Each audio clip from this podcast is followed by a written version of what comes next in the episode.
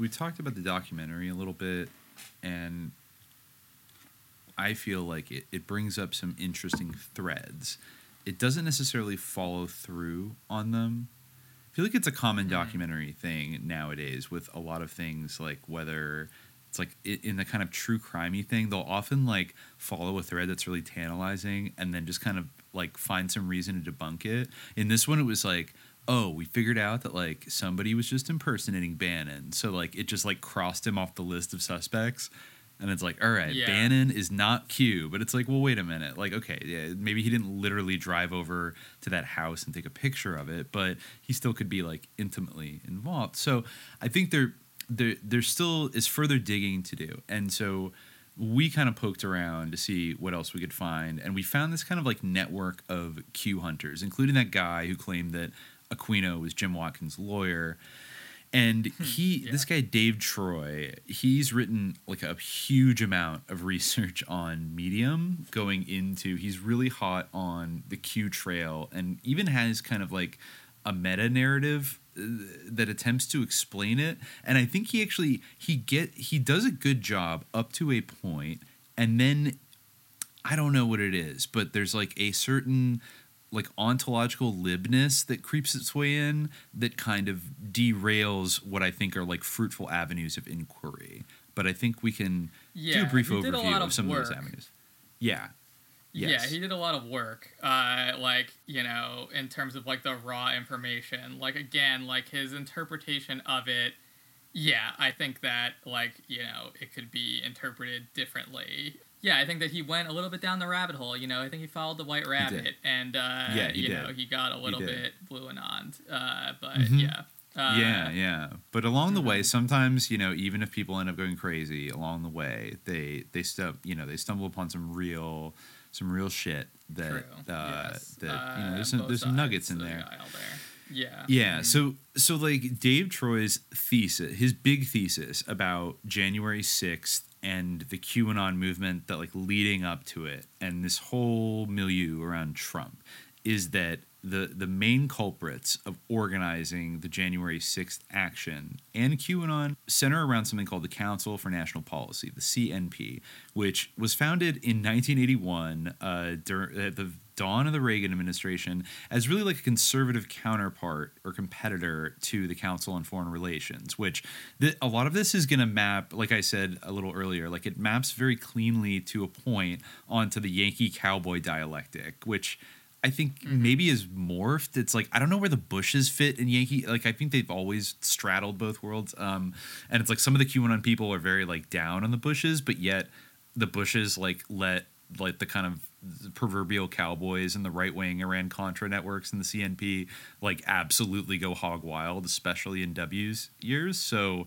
maybe they're just like putting on a little bit of opposition to the Bushes. But anyways, uh, so his this is his main thesis is that this is like a CNP op. Basically, they were the most active organizers and participants, but he wants to ask the deeper question: Why? Why did history unfold this way? Where did the CNP come from? What are its goals? And you know he he does counsel i think uh, wisely like to consider the, this larger historical frame apart from the day-to-day frustrations of party politics uh, which reveals a number of key themes. Cnp was born from the same network of people who created both the john birch society and the world anti-communist league.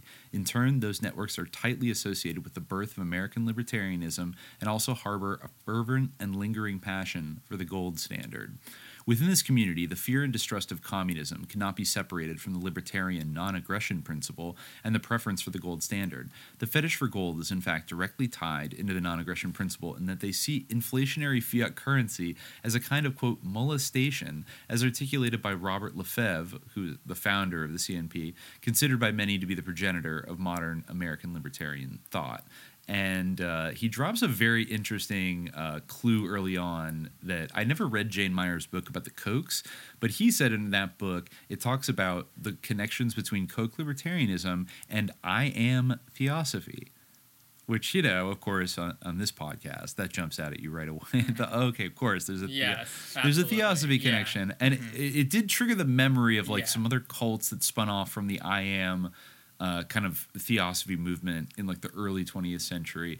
But basically, um, you know, he actually says like, you know, the longer term trends animating current disputes include relitigating, relitigating the New Deal, the gold standard, now mapped to cryptocurrency, central banks, multilateral alliances, taxation, Vatican II, abortion, women's rights, climate change, fossil fuel dependence, and anti Semitism. And, you know, that does, yeah, it sounds very uh, the kind of things the, the Yankees and Cowboys would kind of be bickering over. And, um, Mm-hmm. but then he also says like the overarching conflict is whether the world should seek to pursue democratic or so-called neo-feudal forms of governance. Um, I'm sorry. I think like both of them want a, they want different forms of neo-feudalism in a lot of ways. Like, or uh, I think uh, both of them are bringing to. I think if if either of these main factions got their way, the CNP or the CFR, it would trend towards some form of neo feudalism that, that might just have different characteristics. But Uh, to say that like everyone in the Council of Foreign Relations like- is like defending democracy, and like uh, yeah, that's definitely know, not like- true. Uh, yeah, Yeah. I don't know about like a feudalism thing. I feel like yeah, maybe like in a very like vague sense, but really it's just like what they're both pursuing is like uh, capitalism, like a higher form. Yeah, of like oligarchic not capitalism. feudalism. Like, yeah, like Yeah, yeah, no, it's true, it's yeah, Uh, you know, I think what they uh, mean is like a reversion, ba- an erosion of rights of like you know being able to own property or you know basically be dependent on like corporate lore. I mean, yeah, it's it's used in a very euphemistic way nowadays to say like we're sliding back into like neo feudalism. Uh, of into literally a hundred years ago, like not really like you know the medieval times. Like that's not like you know or serfdom. Yeah. I guess like those Yeah. you know you hear about the road to serfdom or whatever, but really like which is a big libertarian know, bugaboo uh, book. Um, yeah, mm, von yeah, Mises and all it's, that. Uh, yeah, the whole And, thing about the ownership of property, like, well, you know, do you really own, like, does anyone really own property, like, in the United States? Like, Well, they own like, they, the really. people own Uh, houses. Uh, that's probably the main form of property that still exists. Is there are homeowners in the Yeah, United and they States, pay property taxes to the government. Yeah, which is uh, like literally uh, genocide, um, according to libertarians. yeah, Um, yeah, yeah. But uh, Uh, yeah. yeah, but anyway. And I think uh, okay, yeah, so I, I think this is also this is kind of interesting, though. I think later he kind of like maybe gets it a little wrong, but he the, talking about like RussiaGate and stuff. He said America has had a particularly difficult time the last five years trying to deal with well documented quote Russian meddling and the persistent denial thereof by those who point to Americans as being just as culpable. Ultimately, meddling was a counter descriptive term because a network of Americans, Russians, Europeans, Chinese, Australians, Brazilians, and people in many other countries have all collaborated to promote illiberal forces across the globe. It should not be a surprise that Eduardo Bolsonaro was present on January 6th, or that Polish MP Dominik Tarczynski and Germany's AFD Peter Burst, uh, Peter Bystron have attended events hosted by Phyllis Schlafly's Eagles organization. Indeed, it is a networked coalition. Now, that's like kind of true. Uh, and I mean, yes, they're promoting illiberalism. Like, that's true just as it was in the 80s. They were promoting a, a kind of like hardcore anti-communist, like you know, right-wing dictatorship if necessary. Um, but I don't know. That kind of again, it assumes that the the benevolent Council on Foreign Relations and like the Atlantic Council are like just interested in like liberal democracy and like if only these like conservatives would get out of the way, you know. So I think it's it's giving a bit of a pass as one might expect. It's still th- this is a, a bit of a Right. a partisan screed. Um, but you know, the, this guy goes. Yeah. He he does touch on some things that are like that are good that you know we've all talked about before. Like his part two is all about Biosphere two. That you know Steve Bannon was brought in by Texas oil billionaire arch cowboy Ed Bass to help curb costs on the project that as it was getting out of control. Um, he does mention interestingly in broad strokes, Biosphere 2 is a kind of Burning Man happening, but recast as science fair project set in the Arizona desert. Run by a collective of theater geeks, it arguably was as much a product of the counterculture as it was any kind of scientific exploration. Its purpose to discover the effects of climate change. Bannon was the perfect person to put a pin in it, and in early 1994, he did.